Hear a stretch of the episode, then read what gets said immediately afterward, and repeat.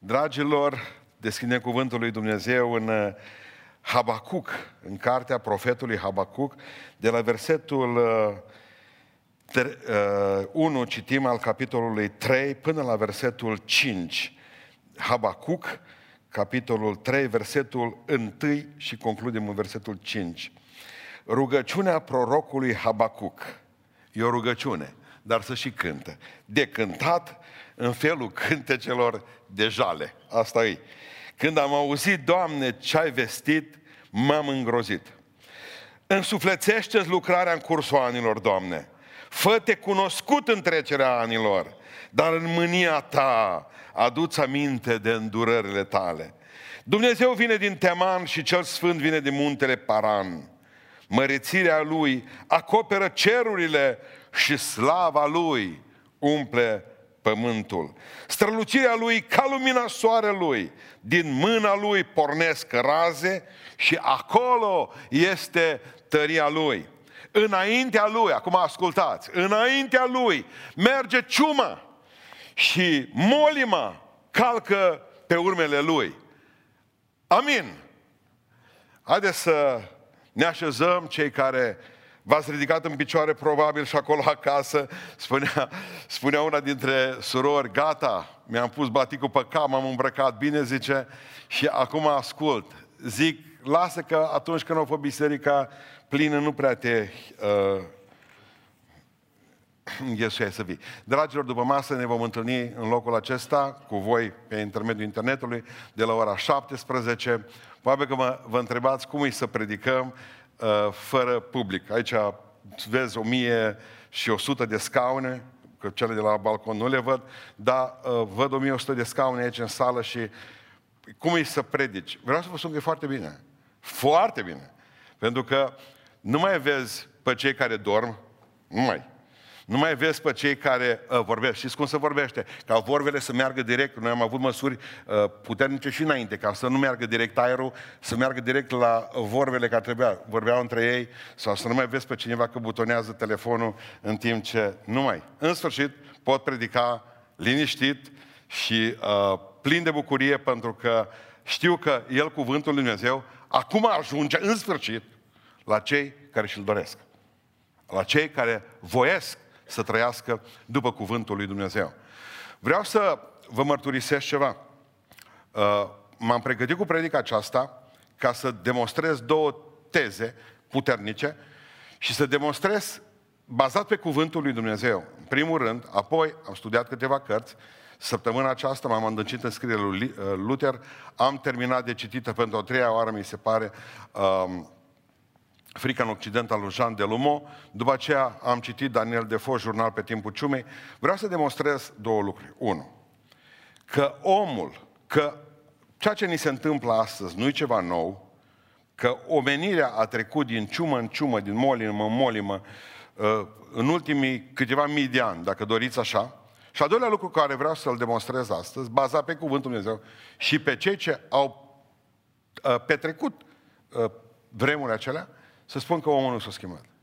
Să spun că se acționează exact așa cum s-a acționat în urmă cu 500 de ani, în urmă cu 100 de ani, în urmă cu 2000 de ani, da, a fost ciumă și înaintea, înainte de a veni Domnul Iisus Hristos în lumea noastră, uh, în lumea grecilor, în lumea uh, uh, asirienilor, deci nu, nu vorbim de ceva nou, în sfârșit. Ceea ce mi se pare interesant, în, 1000, în 1347, într-o cetate uh, numită Cafa, nu vă spune mare lucru, în Crimea, singura colonie genoveză din Crimea, cu numele de Cafa, tătarii înconjoară cetatea respectivă, asta a fost în 1347, și încearcă să o asedieze ca să-i arunce pe genovezi înapoi în Italia. Nu reușesc și în timpul asediului, tătarii aruncă trei oameni bolnavi de ciumă peste zidurile cetății Cafa. Două luni de zile mai târziu, o corabie genoveză, care vine de la Cafa și ajunge în portul italian Messina, coboară 28 de uh, marinari din corabia respectivă și vreo 10 șobolani. Atât. Șobolanii aceia omoară 26 de milioane de oameni dintr-o Europa care avea aproximativ 60 de milioane de locuitori atunci, pe timpul acela. 26 de milioane. Foarte interesant este că după 700 de ani, după 700 de ani, tot prin Italia își face loc cel valul acesta de ciumă pe care îl vedem astăzi. E interesant că istoria se repetă. Și vreau să vă spun în această zi că trebuie să nu uităm câteva lucruri. Și primul lucru pe care nu vreau să-l uităm, că Dumnezeu e încă pe tron. Oameni buni, Dumnezeu este încă pe tron. Țineți minte povestea lui Isaia, Isaia proroc de curte, băiat tânăr, frumos, chipeș, proroc, și uh, își dă seama că îi moare împăratul. 55 de ani împărățise împăratul Ozia și după 55 de ani omul acesta uh, de împărăție moare. Atât a fost de tulburat Isaia încât a plecat în templu și a spus, Doamne, ce ne facem noi acum? Că uite-te că împărat, împăratul a murit și probabil că țara intră în derivă, vom avea probleme și noi în biserici, și noi profeți, și oamenii ceilalți care nu prea au treabă cu Dumnezeu, și din punct de vedere economic, și spiritual, și social avem probleme. Și Dumnezeu îi arată în templu un scaun de domnie pe care stătea Dumnezeu, polele mantiei lui umpleau templu, faldurile mantiei lui dăduseră dincolo de, de, de scaunul acela de domnia lui Dumnezeu și Isaia cade ca se cerat la pământ că își dă seama că herafimi, heruvimii și serafimii încep să cânte Sfânt, Sfânt, Sfânt este Domnul. Dumnezeu zice, eu sunt Isaia, eu sunt aici. Dacă împărații pleacă de pe tronuri, dacă uh, primul nostru ministru este în carantină, dacă uh, uh, de exemplu, președintele Iohannis trebuie să transmită totul prin videoconferințe spre noi. Dacă regina Marii Britanii a fugit la Windsor, s-a luat, și-a luat uh, pălăria ei micuță în cap, s-a dus într-o mașină în aia frumoasă și a plecat în Windsor. Încă există vești că ar fi murit și prințul Paul soțul și încă nu se spune nimic să nu tulbure Anglia. Da, asta poate să fie o știre din aceasta falsă. Dar cert este că regina a plecat. Ei, dacă regii pleacă, dacă împărații, domnitorii pleacă de pe tronurile lor, dacă mulți dau bir cu fugiți în zilele acestea, Dumnezeu e încă pe tron. Amin. Bazați-vă pe asta. Al doilea lucru pe care nu vreau să-l uitați este că Dumnezeu e în control. Deci puteți avea în continuare încredere în El. În Matei 28 cu 18 spune foarte clar că îi trimite pe ucenicii în lume. Toată puterea mi-a fost dată în cer și pe pământ. Deci, în numele puterii mele, în numele autorității pe care eu o am și vă deleg vouă, duceți-vă în toată lumea că eu sunt cu voi în toate zilele. Eu nu plec. Eu sunt cu voi, nu o să mă vedeți din punct de vedere fizic, dar o să fiu cu voi spiritual, prin Duhul și sunt împreună cu voi. Spune mai departe, psalmistul, psalmul 28 cu 7, Domnul este tăria și scutul meu, în El mi se încrede inima mea. Ioan 14. Să nu vi se tulbure inima, pentru că Iisus Hristos știa că vine vremea în care inimile noastre se vor tulbura. Să nu vi se tulbure inima. Aveți credință în Dumnezeu și aveți credință în mine. În casa tatălui meu sunt multe locașuri. Mă duc să vă pregătesc un loc acolo unde sunt eu. Să fiți și voi. Dragilor, am citit un pasaj greu din Habacuc. Cum adică Dumnezeu să aibă în față ciuma și în spate molima? Și mi-am intitulat predica aceasta de astăzi, Dumnezeu ciumii. În mijlocul uh, virusilor, în mijlocul uh, acestei lumi bolnave, ce mai fost bolnavă, mai este bolnavă și va mai fi bolnavă până când Dumnezeu va arde pământul acesta. Dumnezeu umblă în mijlocul ciumei. Dumnezeu umblă în mijlocul molimei. Asta spune Habacuc. În fața lui umblă ciuma, în spatele lui stă molima. Dumnezeu se plimbă între ele. Dumnezeu e acolo, puteți avea încredere în El. Spune cuvântul lui Dumnezeu că așa cum a intrat în cuptor cu cei trei, știți, Dumnezeu nostru poate, au spus cei trei care au ajuns în cuptorul lui Nebucanițar, Dumnezeu nostru poate să ne scape. Nu știm dacă vrea, dar poate. E acest Dumnezeu care, uh, care poate și au intrat cu ei în cuptor, cu atât mai mult va fi în izoletă cu tine, sau în izolare cu tine, sau atunci când vei fi bolnav, pentru că Dumnezeul nostru poate. Dumnezeul nostru, ne, pe Dumnezeul nostru ne putem baza. El umblă în mijlocul ciumei și a molii mei. Dragilor, nu trebuie ca să vă înfricoșez, dar vor fi, am avut aseară o emisiune uh, vorbind despre undă de șoc. Va fi o undă de șoc. Va fi o undă de șoc spirituală. Ascultați-mă și asta va fi spre bine. 100% oamenii se vor întoarce mai mult spre Dumnezeu. Ne-au scris oameni și uh, dorim, abia așteptăm să putem să ne botezăm pentru că am tot întins, am tot amânat lucrul acesta. Și nu v-am crezut, pastore, n-am crezut predicile dumneavoastră cu Apocalipsa. Și acum ne dăm seama că de fapt suntem acolo și că Dumnezeu vine în curând și că de fapt zilele sfârșitului sunt, uh, sunt foarte, foarte aproape. Vrem să încheiem legământ cu Domnul. Va fi o undă de șoc spirituală. Uh, va fi o undă de șoc economică, socială. Vă dau un sfat, prietenește. Nu vă mai cumpărați în timpul acesta, în zile care urmează, nici haine, nici plasme, nu vă mai cumpărați lucruri care nu vă trebuie. Nu vă mai cumpărați, nu mai dați banii pe prostii, diferent cât de mult se vor ieftini. Dacă mai aveți uh, o bucată de, un, dacă mai aveți un leu în mână, țineți-l pentru pâine de mai târziu. Pentru că s-ar putea ca să fie uh, foarte important ca acum în perioada aceasta să avem uh, o siguranță, nu, e, nu în economie, ci în Dumnezeu.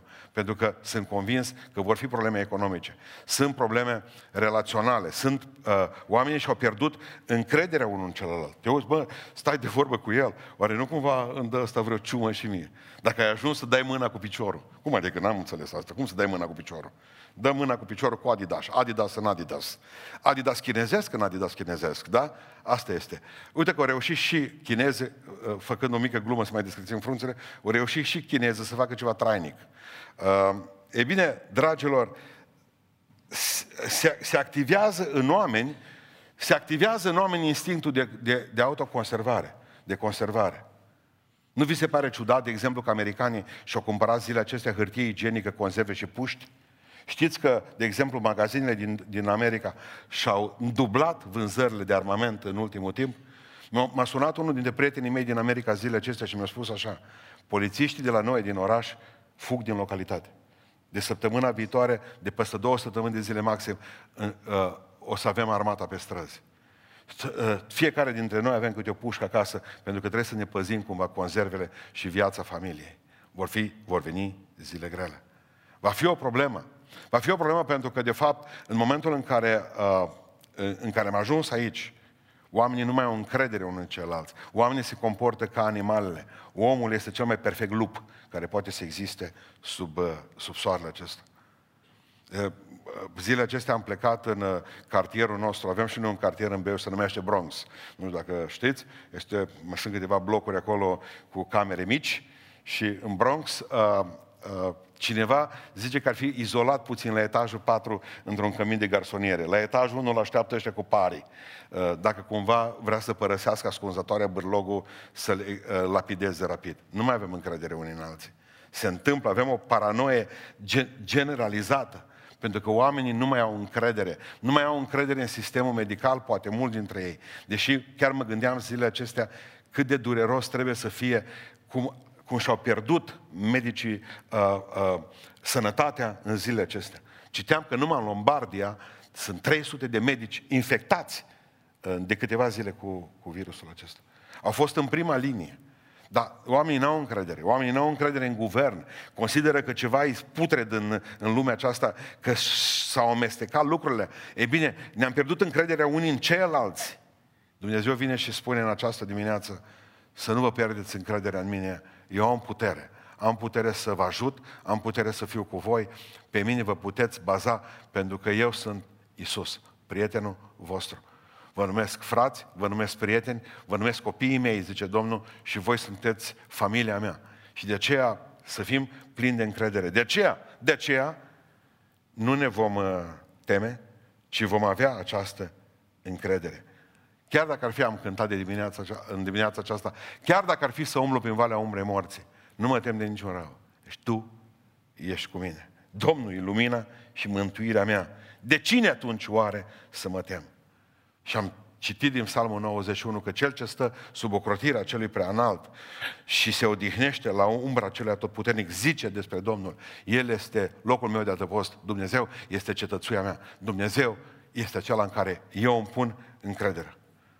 Când a venit uh, ciuma în uh, Londra, 1600, au mai multe valori de ciumă, 1665, populația Londrei avea 450.000 de locuitori. 200 de mii de uh, locuitori au fugit în prima, în prima săptămână de ciumă. Pentru că au spus ei că cel mai bun leac pentru ciumă, în fața ciumei, este o pereche bună de ciubote, o pereche bună de opinci, pereche bune de Adidas. Oamenii fug. Nu mai au încredere. Nu mai au încredere în ceea ce se poate uh, întâmpla în mijlocul nostru și mă gândeam că prim, prim au fugit nobili din Londra. Soluția care, care, pe care o ai la îndemână este abandonul. Să fugi. Nu mai fac nimic. Rolul meu de soț, de tată, de om al societății, de pastor, de preot, de ministru, de ce vreți dumneavoastră, primul gând e abandonul. Pe aceea te putea gândi undeva unde să fugim. Uh, bogații din Londra, în momentul în care au văzut săracii, cum că bogații din Londra s-au urcat în căruțe, au început să aducă panica în oraș. Pentru că bogații au fugit peste mări și țări care au avut bani. Și au luat servitorii cu ei, și-au umplut caleștile cu bani, cu aur, cu ce au avut și au plecat. Săracii care au fugit din Londra au fugit la sate. Au fugit la sate. La sate, când au auzit sătenii că vin cei din Londra care e posibil să fie ciumați, au pus puștile pe ei. Gândiți-vă, în spate era ciuma, în față erau puștile țăranilor. Unde să te duci? Oamenii nu te primesc, ciuma te alungă. Și oamenii se gândesc să fugă. Atunci poate că puteau să fugă într-o altă țară, din Londra, din Anglia. Dar acum unde să fugi în fața de coronavirus, în fața coronavirusului? De el. Unde te duci? În care țară? Am avut prieteni care au fugit în America. Nu știu cum să vină înapoi după ce de acolo. Ei vor sta liniștiți. Unde ar putea, unde, unde ați putea fugi zilele acestea? Nu. Eu știu că va trebui să trăim altfel. Musulmanii spuneau așa, în timpul ciumelor, că cine nu fuge, dacă moare de ciumă și nu aleargă în altă parte să infesteze și pe alții, acela va ajunge direct în rai, va mânca toată veșnicia carne de berbec și exact cum ar fi scăpat sau cum ar fi murit moarte martirică în jihad. Mahomed a promis că cel care nu fuge și moare de ciumă îl duce direct în raiul musulman, cu cadâne și pilaf. Deci asta a fost. Uh, iată că și atunci erau răsplătiți cei care nu fugeau. Uh, am auzit, de exemplu, că acum cei care ne pu- și oamenii își pun încrederea foarte tare. Am auzit că Sfântul Părinte Papa uh, de la Roma a spus că dacă moare cineva acum de coronavirus, îi se dă iertare de păcate. Deci contează și de ce mori, ca să fii iertat. Și atunci uitați-vă ce blândă este, blând e virusul ăsta dacă te duce direct uh, pe lângă purgatoriu, direct în rai. Vreau să vă spun că nu trebuie să vă puneți încrederea nici în ceea ce spune Sfântul Părinte, nici în ceea ce a spus Mahomet, că și el îi răsplătea tot cu raiul pe cei care rămâneau, să vă puneți încrederea în Dumnezeu. Eu spus, eu sunt cu voi în toate zilele.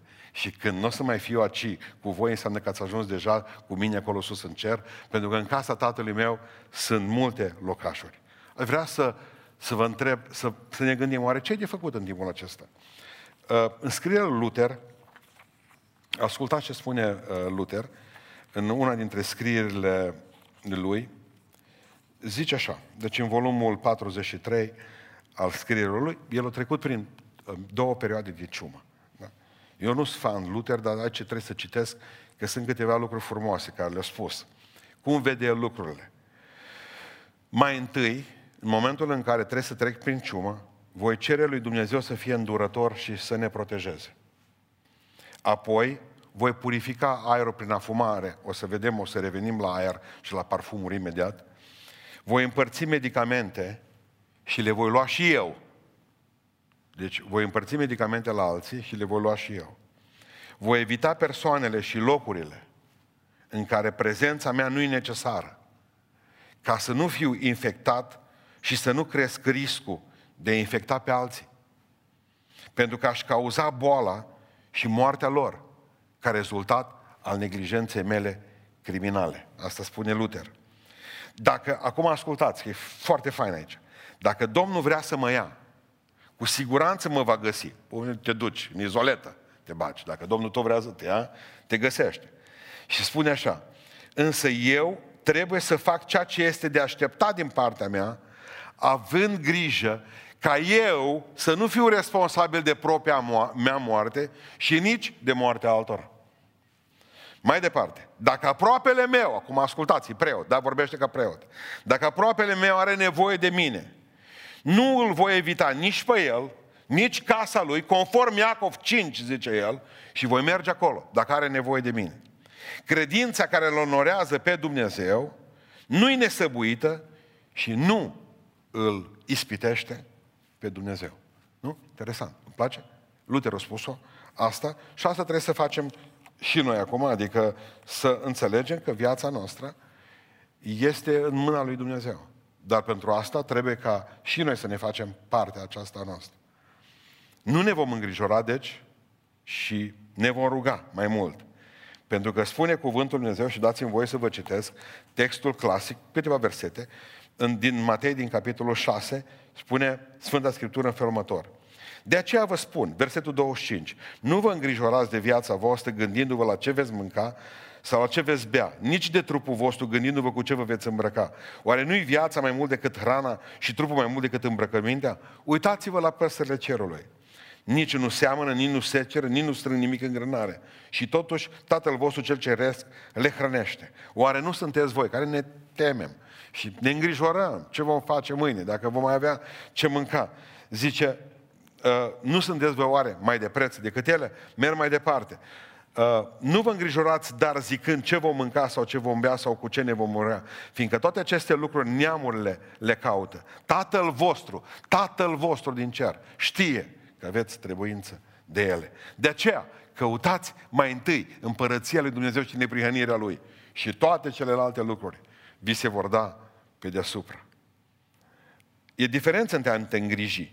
Că o să ziceți, dar nu spus să-și mai înainte ca să nu cumpăr plasmă. Da. E diferență între a te îngriji și a te îngrijora. Mă întreba cineva dacă scrie în Biblie că îngrijorarea e păcat. Nu scrie nicăieri că îngrijorarea e păcat. Dar îngrijorarea duce la păcat. Pentru că în momentul în care ești îngrijorat, nu te mai rogi, nu te mai bazezi pe Dumnezeu, nu mai ai inima bună, mulți nu mai vin la biserică nici când s-au putut să vină. E bine, oamenii aceștia trebuie să înțelegem că uh, nu cunosc Sfânta Scriptură, care se îngrijorează, pentru că Sfânta Scriptură este plină de, de promisiunile lui Dumnezeu. Și dacă ei, dacă ei nu citesc Biblia, nu au promisiunile acestea și atunci nu le mai rămâne decât să îngrijoreze zdravăn. Nu mai lucrează, uh, au multă necredință, nu mai au recunoștință, nu mai au părtășie cu Dumnezeu, pentru că sunt îngrijorați. De aceea nu ne vom îngrijora. Ne vom pune toată încrederea în Domnul nostru. Alegeți astăzi ce mai important. Dacă va fi să murim de virusul acesta, noi fie că murim, fie că trăim, suntem a Domnului. Acum gata, ce facem? Că murim. O dată tot o să murim de ceva. Am murit bătrânii de 90 de ani din Italia. De 97 de ani din Italia, de 87. Dar au murit de coronavirus. Dacă mureau mu 6 luni de zile, mureau de bătrânețe. Erau bătrâni. La 92 de ani, mătușa mea fuge între doi bătrâni de care trebuie să aibă grijă. Unul are 94 de ani, unul are 98, mi se pare. Acum, dacă ar fi murit ăștia în urmă cu vreo 3 luni de zile, nu era moarte naturală. Ba da. Acum ce Coronavirus. Tot murim odată. Adică nu cumva să credeți că ați descoperit dumneavoastră tinerețe fără bătrânețe și viață fără de moarte. Ne vom ruga pentru țară, zis Adrian mai înainte. Avem ocazia să nu ne îngrijorăm acum, pentru că spune cuvântul Dumnezeu și vreau să mai citesc o dată și vreau să mulțumim lui Dumnezeu și eu vreau să mulțumesc lui Dumnezeu pentru clipele acestea frumoase care ne le-a dat să ne putem uni în, în, în asemenea zile de post și de rugăciune. Ascultați așa, se întâmplă în ziua sfințirii templului, Dumnezeu vine și spune, când voi închide cerul, pentru că sunt momente în care cerul e închis, da? Când voi închide cerul și nu va fi ploaie, când voi porunci lăcustelor să mănânce țara, când voi trimite ciuma în poporul meu. Ciuma, virusul în poporul meu. Dacă poporul meu peste care este chemat numele meu se va smeri, se va ruga, va căuta fața mea, se va abate de la căile lui rele, îl voi asculta din ceruri, voi ierta păcatul și voi tămădui țara. Acum e vremea. Niciodată nu a fost o vreme mai bună și mulțumim Dumnezeu, spunea Adi, de cei câteva sute de, am pornit de patru zile campania respectivă, de cinci zile acum, ca să ne rugăm până la Paște, în fiecare zi pentru România. Să avem o zi de post pe săptămână, sau două, sau câte puteți duce. Să avem uh, rugăciuni de trei ori pe zi în țările voastre, la anumite orele, uh, ore care sunt ale fusului nostru orar, de acolo tot ne întrebați de la ce oră. Și să ne rugăm împreună. Până acum, de 3, 4, 5 zile, 2200, au început greu, dar 2200 de, uh, de români au început să se roage pentru România și numărul lor va crește și numărul va crește. Și această campanie pe care am început-o pe Facebook, pe Cireșar, o găsiți și pe site-urile noastre, o să vedeți că o să prindă contur tot mai mare, tot mai mare, tot mai mulți români. Mulțumim Dumnezeu pentru acest timp de oportunitate. Alegeți ce mai important. Acum e vremea rugăciunii. Haideți să vă spun, mergem înapoi în istorie, e atât de frumoasă istoria. În 1625, Parlamentul englez îi duce pe toți uh, parlamentarii, când își dau seama că ciuma vine peste ei să se roage. Camera comunelor se numește, mi se pare. Um, regele, lorzii, baronii, o trebuie să asculte într-o singură zi, în ziua în care au hotărât-o ca post și ca rugăciune. Deci, nu, notați anul. 1625. Toată ziua aceea au trebuit să asculte predici regele trebuie să asculte două predici în ziua aceea, și uh, lorzii și judecătorii. Și un judecător, în altul judecător a curții, a făcut prezența nominal. Regele, aci. Regina, aci. Să nu cumva să scape predica aceea. Uh, Lordul cu tare, aici, i-a strigat pe toți pe nume și atunci a început preotul. Când s-a dus în Camera Comunilor în Parlament, la senatori, tot în ziua aceea, ăia o trebuie să asculte trei predici pe zi. E bine zice, e mult trei predici și eu am ascultat. Da, dar ca să vă spun, prima predică o ținut trei ore. Da? Cea de-a doua predică zile pentru parlamentari o ținut două ore. Cea de-a treia predică pentru parlamentari o ținut uh, două ore. Deci au fost trei predici, șapte ore. Nu mai spuneți acum că predic lung. Nu mai spuneți că eu predic lung. Deci trei ceasuri o predică? Bun. Deci, în 1625, ca să stăvilească ciuma, Anglia s-a întors la cuvântul lui Dumnezeu și tot o venit ciuma peste ei, și, dar s-au rugat.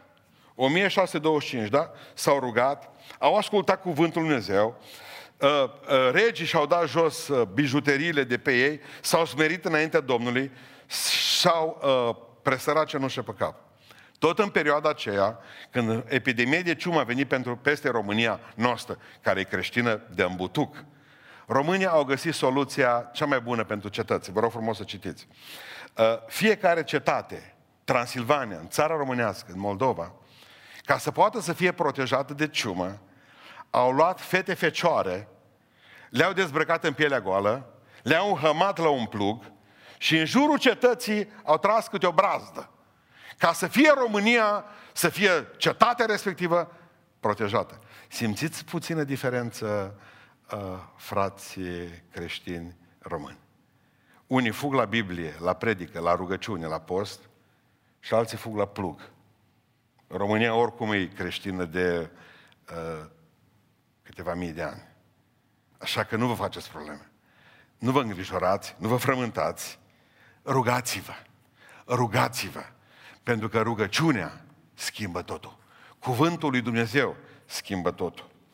Și atunci, ce va trebui să fac, să, fiu, să fac în perioada aceasta? Să fiu lumină și să trăiesc diferit. Să fiu lumină și să trăiesc diferit.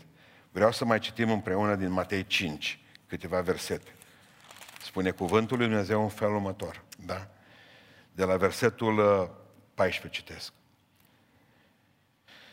Voi, sunteți lumina lumii. Mă, noi am crezut că e Socrate. Noi am crezut că e Platon.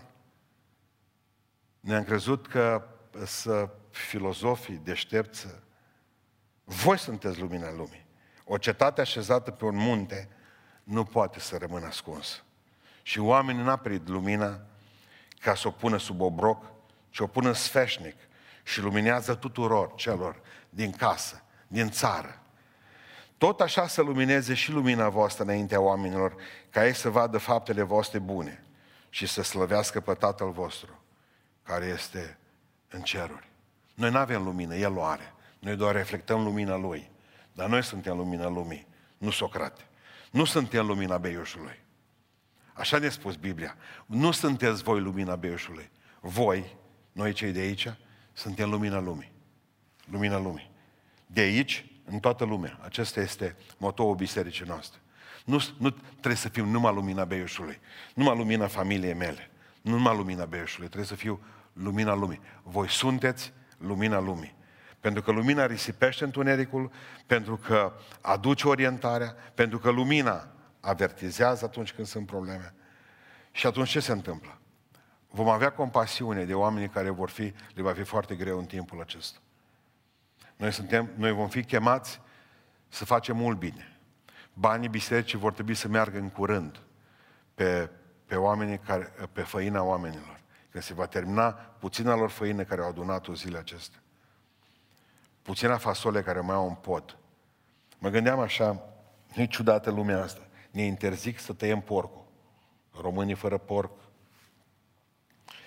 Uh, nu-i, nu-i voie să puneți aia cumpărați de la noi. Nu-i voie să cumpune, cumpărați de la noi. Faceți asta. Mijlocele de subzistență a românilor, pământul e nelucrat de foarte multă vreme. Cel mai mult pământ în România, 70% din el, nu e lucrat. Stă pârlogă. Nu, depindeți de noi, depindeți de ce vă dăm, depinde de ce vă facem.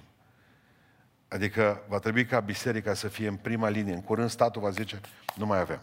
Întreprinderile nu mai lucrează, economia în curând de la pământ, trăim pe bani de împrumut, uh, ne mai, dă, ne mai dat Comisia Europeană un miliard, am înțeles zilele acestea, la francezi le-au dat 350 de miliarde, aferim foarte bine să fie sănătoși și ei, pentru că virusul lor e mult mai uh, rău decât a nostru și cere, necesită mai mult, țara lor e mult mai mare decât a noastră și oricum, cum suntem noi considerați bananieri, asta nu este o problemă. Ne ajunge miliardul lor, ne va ajunge aproape două săptămâni de zile uh, și pe aceea vom vedea.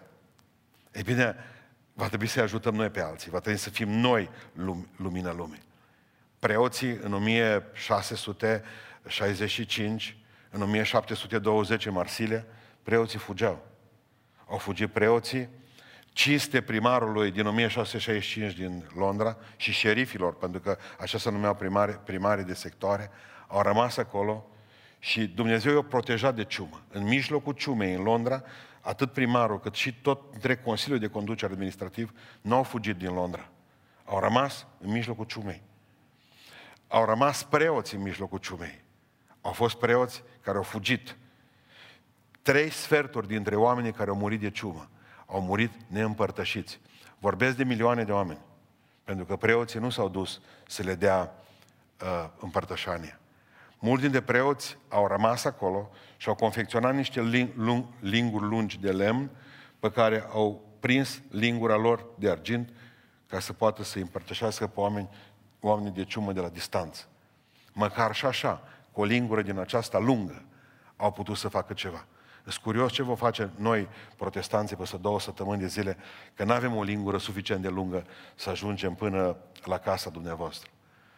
De a, acum fac o paranteză, pentru că a, simt că e momentul acum.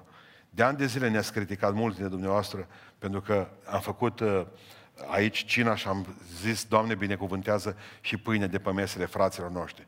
Și au zis, cum încurajați oamenii să ia cina acasă? Nu știu. Sper să găsiți voi o soluție, ceilalți care ne-ați fost împotriva atunci, de două, peste două duminici și să ne transmite soluția ca să știm și noi cu toții și atunci ne luăm după voi. Asta, paranteză închisă, mergem mai departe la ciumă. Aici sunt lași, aici, în timpul perioadei de criză, sunt oamenii lui Dumnezeu, sunt îngeri și demoni.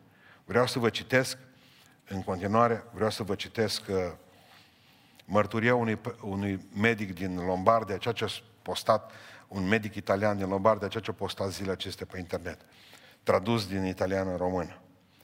Niciodată, zicea medicul acesta, și o să vedeți cum există oameni care sunt lumină. Acum, acum e mai mult ca oricând ca lumina noastră să se vadă. Acum e mai important ca oricând ca lumina noastră să strălucească în vârf de munte. Voi sunteți lumina lumii. De aici, în toată, de aici în toată lumea. Niciodată, spunea Ovidiu, du-te și oprește, de rog frumos, clima. Niciodată, nici în cele mai negre coșmaruri, spunea medicul acesta din uh, Lombardia, nu m-am închipuit că voi ajunge să văd și să trăiesc ce se întâmplă aici la noi în spital de trei săptămâni. Coșmarul curge, fluviul este din ce în ce mai mare și mai de nestăvălit. La început veneau câțiva, apoi zeci, apoi sute și acum noi nu mai suntem medici, ci am ajuns sortatori pe bandă și decidem cine trăiește și cine moare. Cine este trimis acasă să moară, deși toți acești oameni au plătit toată viața taxe sistemului nostru, taxe Italiei. Până acum două săptămâni, eu și colegii mei eram atei, cei mai mulți dintre noi. Era normal, pentru că suntem mediciniști și noi am învățat știința, iar știința ni se spunea că exclude prezența lui Dumnezeu. Am râs mereu de părinții mei care mergeau la biserică. Acum 9 zile a venit la noi un păstor de 75 de ani, om blând. Avea probleme mari respiratorii, însă avea la el o Biblie și ne-a impresionat că le citea muribunzilor și aceștia îl țineau de mână. Fiindcă toți noi medici eram obosiți, descurajați și terminați psihic și fizic, când aveam timp stăteam să-l ascultăm. Acum suntem nevoiți să recunoaștem, noi ca oameni ne-am atins limitele. Mai mult nu putem face și zilnic mor și mai mulți oameni. Și noi suntem epuizați deja, avem colegi care au murit, doi dintre colegii noștri, și cei mai mulți abia se mai țin pe picioare. Ne-am dat seama că unde se termină ce poate face omul, avem nevoie de Dumnezeu. Și am început să ne rugăm când aveam câteva minute libere. Vorbim între noi și nu ne vine să credem că din agnostici și atei am ajuns zilnic să ne găsim liniștea, cerând Domnului să ne ajute să rezistăm, să putem face grijă, să avem grijă de cei bolnavi. Ieri a murit pastorul de 75 de ani. Ca niciodată până astăzi, deși am avut peste 120 de morți, am fost toți terminați, distruși, pentru că bătrânul pastor a reușit în timpul stat la noi să ne aducă o liniște pe care nu mai speram să o găsim undeva. Pastorul a plecat la Domnul și curând poate o să plecăm și noi. Eu nu am mai fost acasă de șase zile, nu știu când am mâncat ultima oră și îmi dau seama de inutilitatea mea pe acest pământ și vreau să-mi dedic ultima suflare ajutându-i pe alții. Sunt fericit că m-am întors la Dumnezeu în vreme ce sunt înconjurat de suferința și moartea semenilor mei.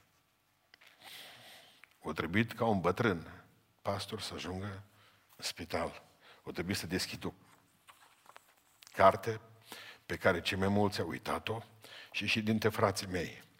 Tu v-a spus Liviu în fiecare zi. Pasaj de citit.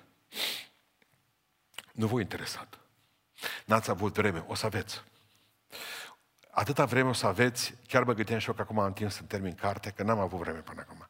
Am alergat în stânga și în dreapta, dar acum, dintr-o dată, aici, mă mai deranjează mare lucru, pentru că, adică, știu că suntem chemați, că suntem chemați să, să fim lumină. Suntem chemați să fim lumină. Apropo de fuga preoților, în 1539 spune Luther următorul lucru. Preoții fug unii după alții și nu mai găsesc pe nimeni să îngrijească pe bolnavi. Acum ascultați ce spune Luther. Frica pe care diavolul o sădește în inima preoților e mai rea ca cea mai rea ciubă. asta e, fraților, surorilor, doamnelor și domnilor. Frica e mai mare, e mai rea ca ciuma. Luther spune că am ajuns să fugim pentru că s-a coibărit noi demonul fricii. Dacă va trebui să îmi pun toată nădejdea și sunt obligat să pun totdeauna nădejdea Dumnezeu, să caut împărăția Lui, să nu fie frică, să nu fiu descurajat. Va trebui să fiu lumină și va trebui ca să ne fixăm ochii pe Isus. Nu pe virus, zicea Adi, nu pe medici, indiferent cât bine vor și vor putea să ne facă, nu pe postările de fiecare zi, nu pe vânt, nu pe furtună. Va trebui zilele acestea să ne ridicăm ochii spre Domnul, pentru că spune psalmistul psalmul 16 cu 8, am pe Domnul necurmat, necurmat, în fața ochilor mei, zice, când El e la dreapta mea, la dreapta mea, eu nu mă clatin. Dar pentru asta trebuie să-L ai necurmat pe Domnul înaintea ochilor tăi. Vreau să închei făcând apel la istorie. Mergem înapoi în 1665, ciuma din Londra, că e cea mai bine reprezentată din punct de vedere a scrierilor, a documentelor pe care avem. Mergem la cea din Marsilia, 1720. S-au gândit oamenii de unde vine ciuma aceasta. Au găsit trei soluții. Prima soluție e soluția științifică. Au zis așa. Ciuma vine din aerul otrăvit. Aerul otrăvit, uh, de obicei se otrăvește, aerul se otrăvește din cauza unor comete. Din cauza unor uh, uh, stele care au fost văzute în perioada aceea de ciuma, venind și au spus, atâta puteau atunci, atâta știință aveau atunci, spuneau, ne-au, ne-au, uh, ne-au stricat aerul. Asta au spus mereu că uh, de acolo vine uh, din boală. Deci din aerul infestat. A doua idee a fost o idee mai ciudată și socială în același timp, că există semănători de molimă. Oameni răi care au pe satana în ei și care răspândesc molimă. Știți la cine s-au gândit prima dată? La străini. Domnule, nu de la noi. Exact așa cum avem noi percepția că molima poate să fie adusă de niște oameni din, uh, nu știu, oameni care treacă frontiera. Nu, ea nu are nevoie ca să treacă frontierele de oameni, neapărat. Ea vine. Ea vine pentru că noi suntem interconectați. Ne-am dorit să nu mai avem frontiere. Ne-am dorit să fim uh, liberi. Ne-am dorit ca să ne diluăm în mare națiune europeană. Acum e foarte greu să înțelegem mecanismul acesta. Prima dată au fost vinovați străinii, după aceea au fost vinovați leproșii care existau ca duc ciuma, după aceea au fost vinovați evreii. Pentru că, nu știu dacă știți, evreii au avut puțin, mai puțin de suferit decât alții. De ce uh, au suferit evreii de ciumă mai puțin decât alți oameni? Pentru că evreii se spălau. Pentru că ei în fiecare vineri seara făceau abluțiunile de apă. Și mai este ceva care, și mulțumesc lui Marcel, uh, lui Marcel Ivan, mulțumesc pentru uh, lucrul ăsta, nu știam că de purim îți spălau grâu. Asta n-am știut-o, știam că se spală pe ei, dar nu știam că spală grâu. Știți, care se crescut la țară, în grâu se băgau șoareci și șobolani și parcă mirosea, mă miros. Bun, am înțeles să speli hainele, dar speli și pâinea? Da, evreii și-au spălat și pâinea. În momentul în care ei nu se mai infestau de ciumă, se spălau și erau și izolați în ghetouri cumva, în cartierele lor, ceilalți au crezut că evreii au dus ciuma peste ei și au început pogromurile. În toată perioada de mii de ani a ciumei, dar în mod special în ultimii 2000 de ani, au fost țapii spășitori. Mii de evrei au fost torturați. Citeam zilele acestea cum li s-au smuls carnea de pe ei cu cleștele înroșit, cum au fost trași pe roată, cum au fost trași în țeapă. Au fost aprinși zilnic sute, mii de evrei în perioadele de ciumă. Pentru că au spus că uh, ciuma vine de la evrei. Ciuma vine de la marginal, de la uh, lume în proletariatul ăsta de prin cartiere. Lumea vine de la uh, săraci, Așa au spus. Săraci au spus, nu, nu, nu. Aveau și ei uh, uh, știrile astea false. Au zis, nu. Uh, bogații, au zis săracii, ne îmbolnăvesc cu ciumă pe noi, ca să rămână numai ei. Uh, și a mai fost o categorie. Deci ciuma vine de la, molima aceasta vine de la aerul infestat, vine de la oameni, oameni răi, da? Uh, cei care duc ciuma și ciuma vine de la Dumnezeu. Luther a crezut până la sfârșitul vieții că orice ciumă, orice molimă, Dumnezeu care se plimbă în mijlocul ei aduce ciuma. Cum, ce au făcut? Au făcut tot ce au știut. În perioada aceea au făcut tot ce au știut. Dacă ați văzut, de exemplu, medicii umblau cu clonțul ăla așa pe nas, că parcă erau niște păsări oamenii. Ce băgau? Băgau niște uh, materiale textile îmbibate cu parfum, ca să nu respire aerul acela infestat. Gândiți, gândiți-vă, erau sute de cadavre aflate în descompunere. Câinii trăgeau viscerile afară, erau era o putreziciune extraordinară. Mureau în casă, mureau în casă, îi dădeau morții pe geam. S-au izolat la un moment dat, au aprins focuri, pentru că știau că aerul e viciat și au pus parfumuri în focul respectiv. Au încercat să, să aibă grijă de niște lucruri și au ucis câinii și pisicile. De exemplu, în 1665, în Londra, la o populație de 450.000 de oameni, dintre care au fugit 200.000 de oameni, rămânând în Londra 250.000 de oameni, au omorât în câteva zile 50 de, uh, 40, nu, uh, 40 de mii de câini. Deci avea un, un câine la 10 oameni. Și au omorât 200 de mii de pisici. Deci la 450 de mii de oameni, tot la doi oameni era o pisică. Au omorât pisicile și câinii. Deși câinile și, câinii și pisicile ar fi distrus șobolanii. Șobolanii, deci și-au distrus exact medicii până la urmă. Bun. Au făcut, au, și-au rupt relațiile cu vecinii. S-au rupt relațiile cu familia. Da? Dacă s-au putut, nu mai mers la bătrâni, eu, s-au separat unii de alții. Ca la noi. Au, uh, dacă se îmbolnăvea cineva, nu mai atingea nimeni. Uh, părinții își aruncau copiii afară din casă. Soțul își arunca soția afară din casă. Și invers, îi lăsau să moară în fața ușii, în niște, uh, în niște chinuri extraordinare. Gândiți-vă că se umflau ganglionii. Aveau niște uh, ganglioni care doctorii credeau că dacă îi sparg, omul se vindecă. Deci au încercat cu clești să spargă ganglionii aceia. Au nebunit de durere. Au murit nebuni de durere. Au murit de durere din cauza acestui tratament uh, ciudat și brutal. Au fost îngropați în grop comune, fără slujbă, fără oameni, uh, trași cu niște cârlige și în fiecare zi stropiți cu var și băgați în grop comune. Au făcut tot ce au putut. Reacțiile lor au fost exact ca și acum, uh, ca pe vremea noastră. Patru feluri de reacții. Prima reacție, în 1665, 1720, deci vorbesc de cele două mai mari epidemii din care avem mai multe date, prima categorie de oameni s-au comportat, să numesc uh, carpe diem. Trăiește clipa. Când au, când au aflat că există ciumă și că nu mai scapă, au zis așa, dacă mai trăim puțin, măcar să ne petrecem. Au fost cele mai, pentru o mare parte a orașului, și în Londra și în Marzile, cele mai mari clipe de dezmăți. Deci din beție în beție, femeile uh, pur și simplu trăiau unii cu alții pe stradă ca animalele ciumați. Un tablou îngrozitor. Deci s-au dat la cele mai crunte vicii.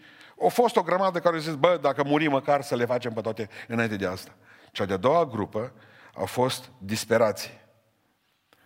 Uh, citeam zilele acestea că, și s-au întâmplat mereu, atât au fost de disperați în momentul în care au văzut că ciuma nu se mai sfârșește, încât citeam că se duceau la margine de sat sau de oraș, își săpau singur gropile și își trăgeau pământ peste ei.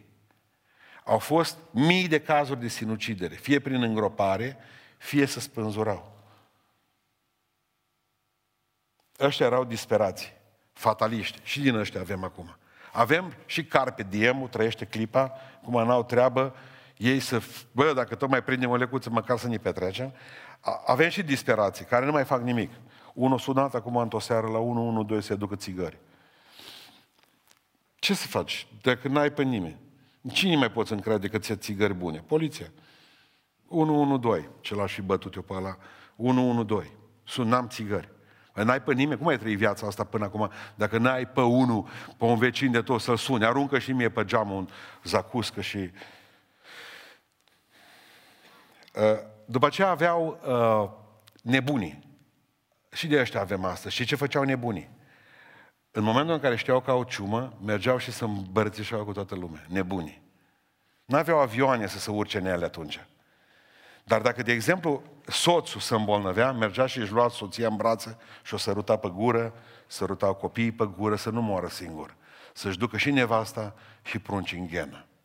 Se duceau pe stradă, umblau cu pistoalele după ei să împuște pe ei care aveau ciumă și se apropiau de ei. Uh, știți ce am citit? Aruncau cu zdrențe în timpul ciumei din Siria, aruncau cu, denți, cu, cu zdrențe infestate în medici și scuipau medicii. Citi zilele acestea că unul o scuipat bolnav să îmbolnăvească doctorii. Ca atunci. Omul nu s-a schimbat, asta vreau să vă explic. Și exista a patra categorie de oameni. Oamenii care își puneau încrederea în Dumnezeu. Bisericile erau pline cât au putut. Cuvântul lui Dumnezeu se răspândea, preoții erau la altar și predicau, oamenii se rugau și posteau și își presărau țărână pe cap. Și atunci rămâne întrebarea lui Luther când a auzit că există niște germani care îmbolnăvesc pe alții. Zicea Luther, germani suntem o demoni. Pun și o întrebare aceasta astăzi. Române, ce vrei să fii? Vreau să închei, vreau să închei că e ora 12 și 5 acum. Vreau să, ca să vedeți că noi și cu sala goală putem întârzia dacă vrem. Vreau, deci, adică nu ne, nici asta nu ne tulbură, ca să pricepeți. Dar nu ne place fără voi. Nu ne place fără voi. Am și întrebat pe echipa de închinare, sora Otilia, ce cântăm la colect? Am uitat. Uh, în 2 septembrie, la un an după, îmi spunea cineva că cum a răspuns Dumnezeu dar ciume din Anglia? Haideți să vă, să vă readuc aminte. 1625 s-au rugat, da? În 1664, înainte ciumei, când aveau primele semne, s-au rugat și au postit. 1664. În 1665, 200 de mii de oameni au mai rămas în Londra ca să, să, să stea față în față cu ciuma. Au mai rămas 80 de mii de oameni în, ciuma, în Londra. S-au rugat și Dumnezeu a răspuns. Știți cum a răspuns Dumnezeu? În 1660 și 6. E simplu de ținut minte. 1, 666. Da? În 1666, din brutăria, pe data de 22 septembrie, în brutăria unui uh, englez în centrul Londrei, se aprinde coșul de fum, trei zile Londra arde din 70 de mii de, din 80 de mii de oameni. 70 de mii rămân fără casă. Trei zile n-au putut să facă, deși au tras cu tunurile în casele din stânga și din dreapta ca să le demoleze. N-au putut să intre în vâlvătaia aceea. Numai Tamisa a salvat o parte din Londra. Atât.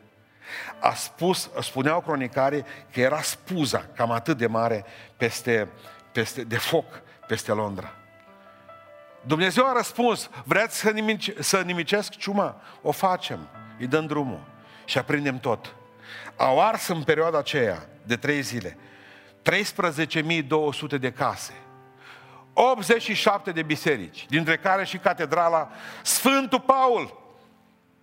87 de biserici numai în Londra au ars. 13.200 de case. 70.000 de oameni au rămas fără adăpost. Și bacilul ciumei s-a ars. A murit. În momentul în care au ieșit afară, culmea, nu vă vine să credeți, o mână de oameni au murit în incendiu. O mână! Statisticile vorbesc de cinci oameni morți în incendiu. Ciuma a dispărut în Londra. A zis Dumnezeu, dacă vreți să vă ajut, nimic nu se poate fără foc. Asta a spus-o și Liviu și Adi de dimineață. Nimic nu se poate fără rugăciune. De multe ori va trebui să ne ia Dumnezeu anumite lucruri în viața noastră pentru ca să ne întoarcem în toată inima la El. Și acum ascultați, povestea mea se încheie mai frumos. 1667. În 1664 biserica se roagă din Londra, în 1665 vine ciuma, în 1666 vine focul. În 1667 apare o floare necunoscută pe pământul englezesc. Mă, dar de unde e floarea aceea? Știți de unde era? De o mie de ani. Clima s-a schimbat brutal în mie aceea de ani și floarea aceea care avea nevoie de căldură o stat sub formă de sămânță în pământul rece, umed al Londrei. Și acolo încălzită fiind de foc, floarea a început să iasă la suprafață. Eu nu știu ce flori vor ieși din necazul ăsta. Eu știu că Dumnezeu stinge ciuma cu foc.